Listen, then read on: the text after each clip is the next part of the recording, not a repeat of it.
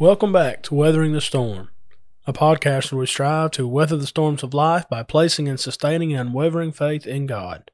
I'm your host, Drew Suttles, and I am so very grateful and thankful that we have this time to spend together today in the Word of God.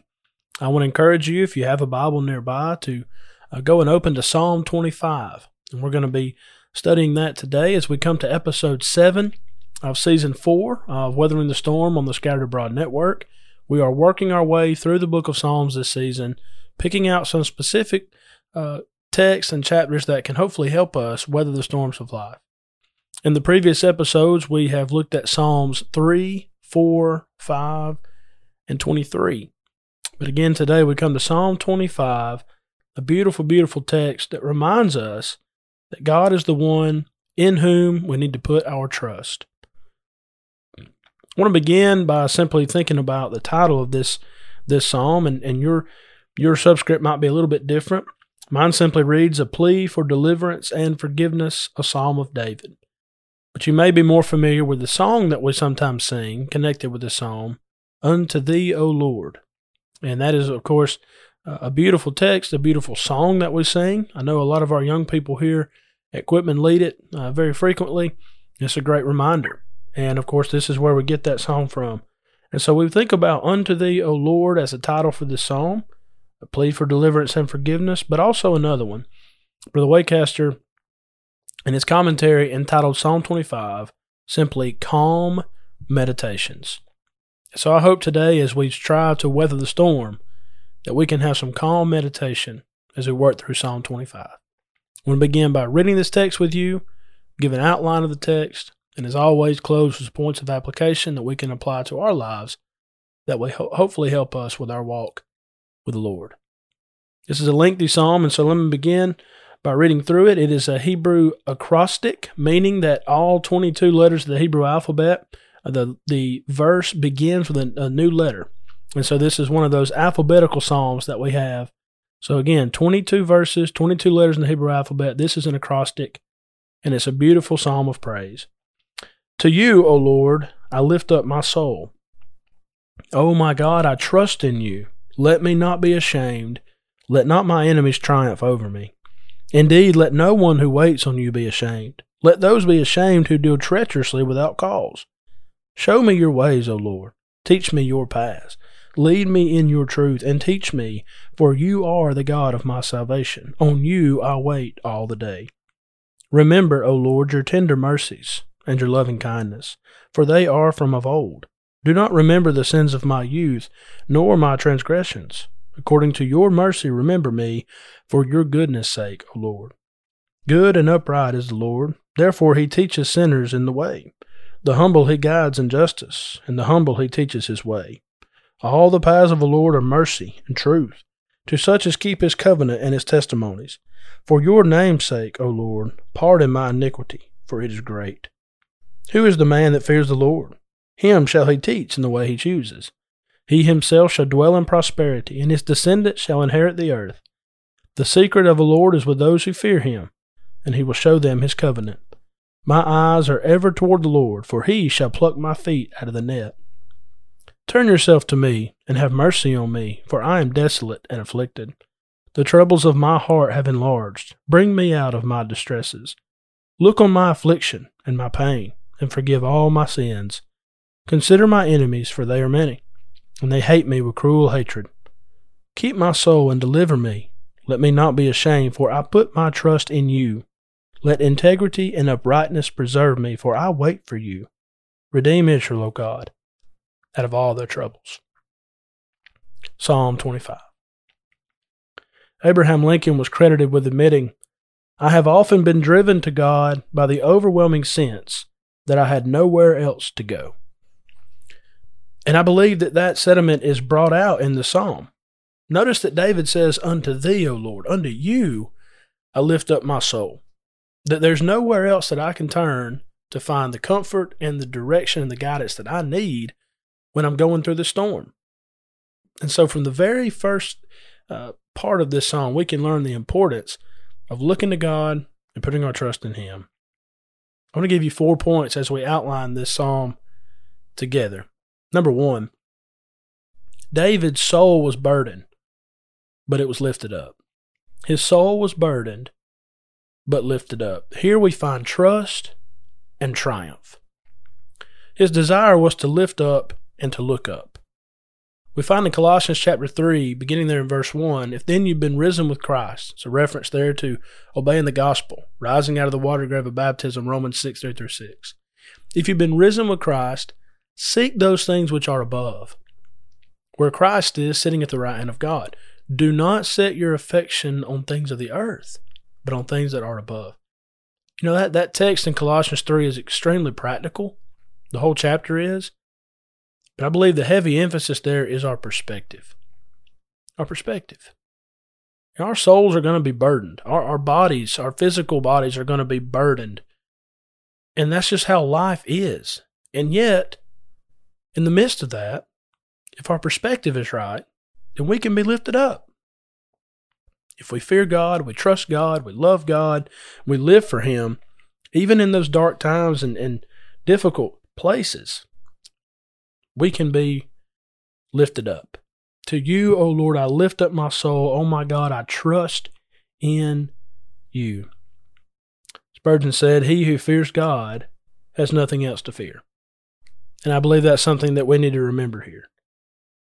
I'm not going to be ashamed. There's no need for me to be ashamed. There's no need for me to fear because I fear and I trust God. And so in verses 1 through 3, there's that emphasis on putting your trust in God. And because of that, there's no reason to be ashamed. The word ashamed appears three times.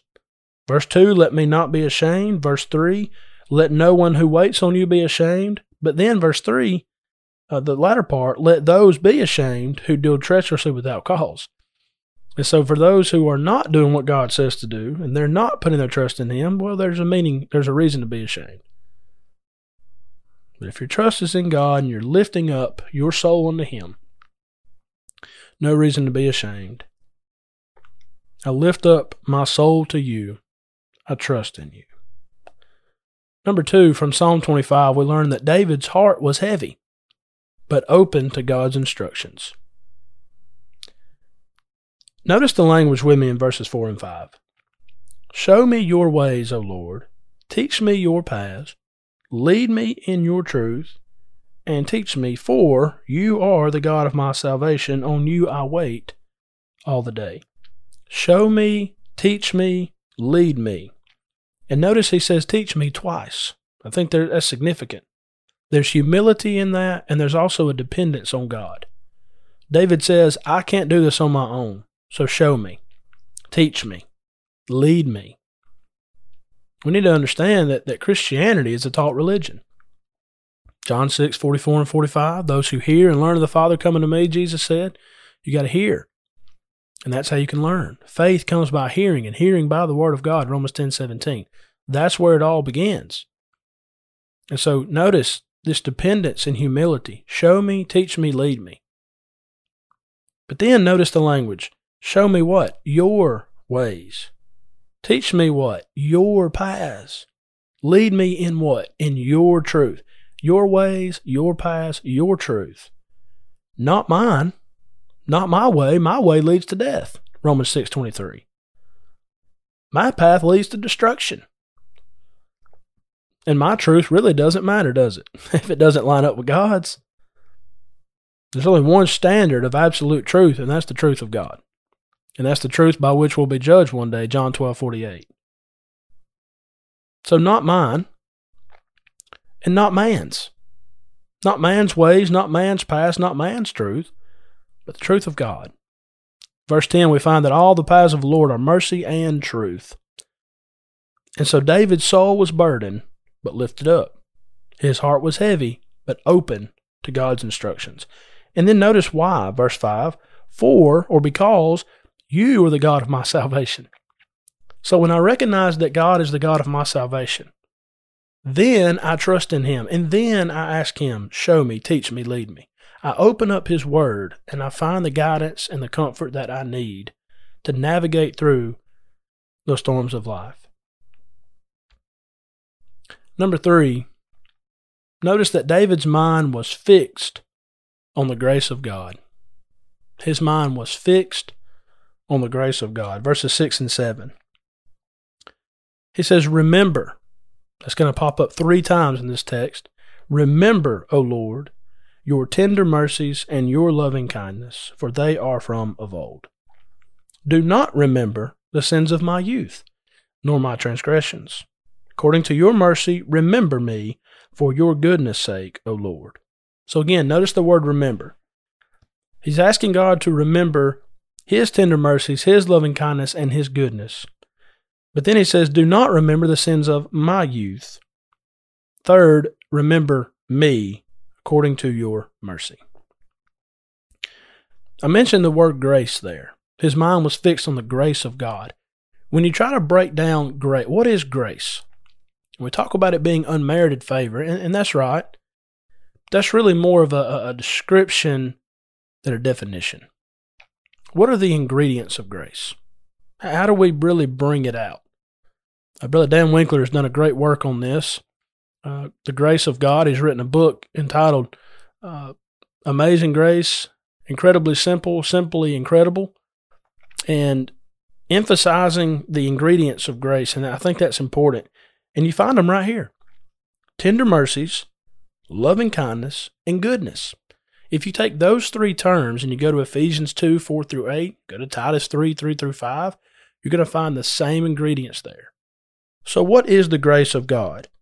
It's the tender mercy, the loving kindness, and the goodness of God extended toward man. That's grace. And here David's mind was fixed on it. His soul was burdened, his heart was heavy, but his mind was fixed on the grace of Almighty God. He knew he was dependent upon that. He was weighed down because of his own sin. My sins, sins of my youth. But he says, according to your mercy, remember me, forgive me, be with me. So remember your tender mercies and your loving kindness, but do not remember the sins of my youth. Verse 11, he says, Pardon my iniquity, for it is great. So we've noticed in working through this psalm that David is going through a storm, and, and this storm in particular is his reflection back on the sins of his youth.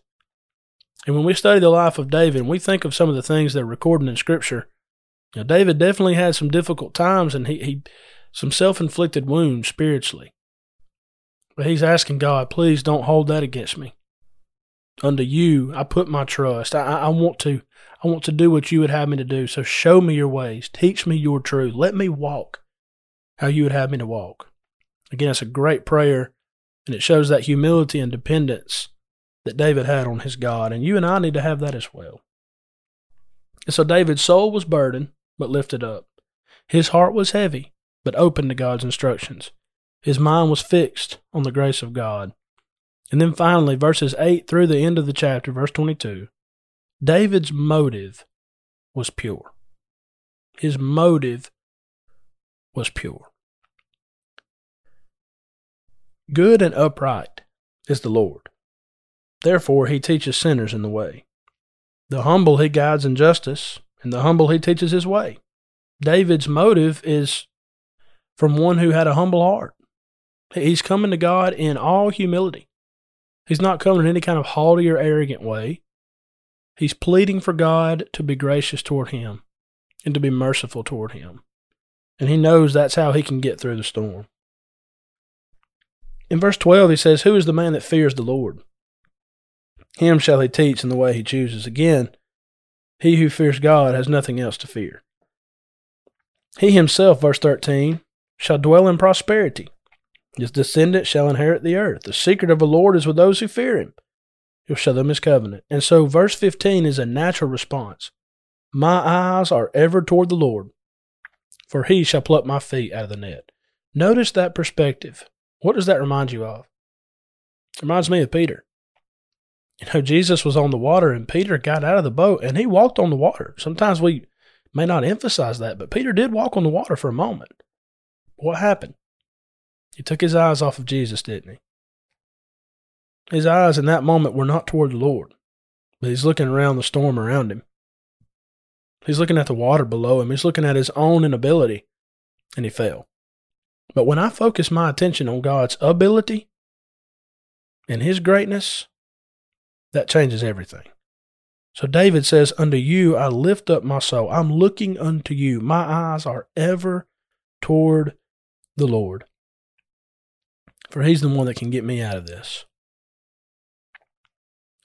The final section there is verses 16 through 22. And again, we're thinking of the motive of David being pure. I want you to notice two things with me. Number one, let's look at David in the storm, verses 16 through 18.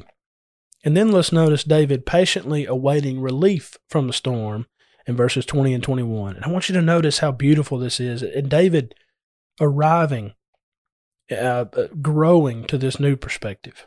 I believe this is something that you and I can, can apply to our lives and to help us. Verses 16 through 18. Notice David in the storm and think of the language. Turn yourself to me and have mercy on me, for I am desolate. Where desolate means lonely and afflicted. The word for afflicted in the Hebrew means grievously, grievously hurting. It's amazing to think about that, isn't it? Grievously hurting or afflicted. I am lonely and I am hurting beyond imagination. Verse 17 The troubles of my heart have enlarged. Bring me out of my distresses.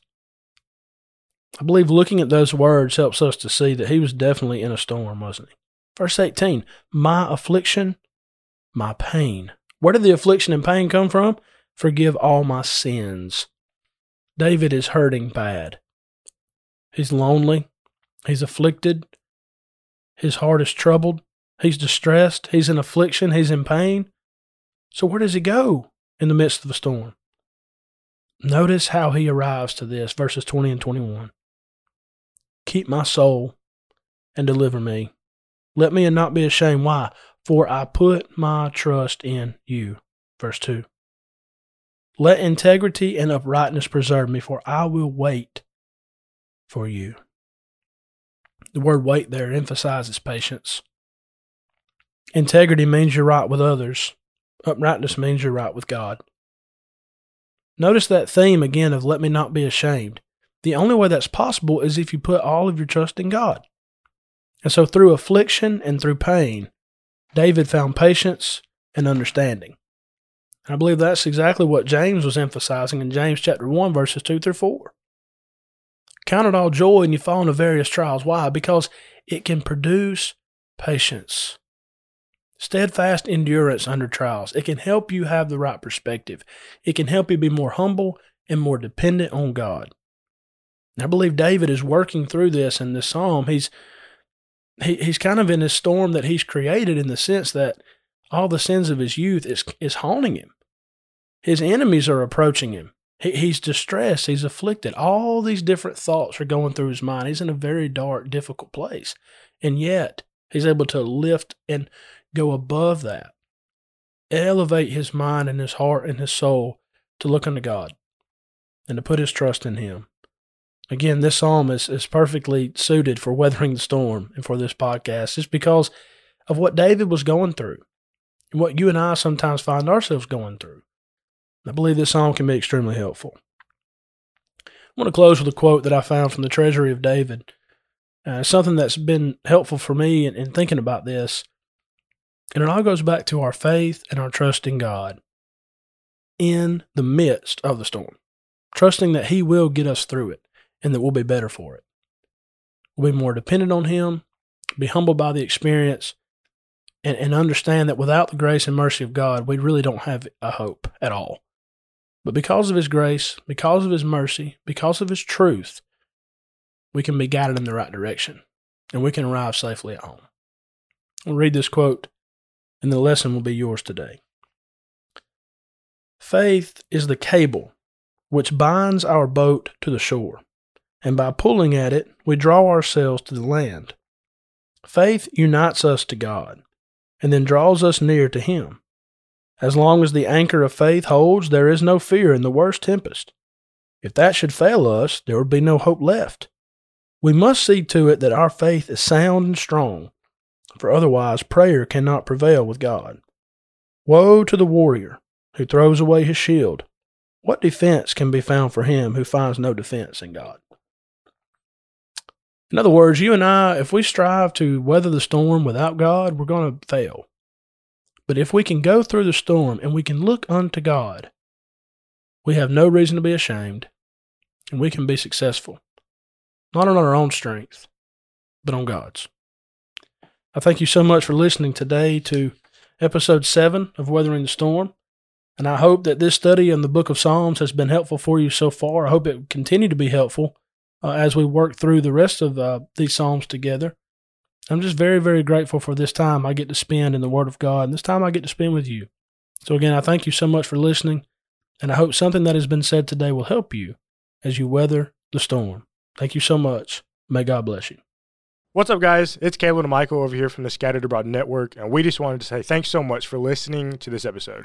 Yeah, we're so thankful to the East Hill Church of Christ for overseeing this network, and we're grateful to God for this opportunity. And don't forget, you can check out our show notes below for all of our social media links, email address, website, and we have a monthly newsletter, so don't forget to sign up for that. Please remember to leave us a rating or a review on whatever platform it is that you use, and please continue to keep our network in your prayers. As always, thank you again so much for listening. Be ready tomorrow. We have brand new content coming out here on the SAN. Thanks so much, and God bless.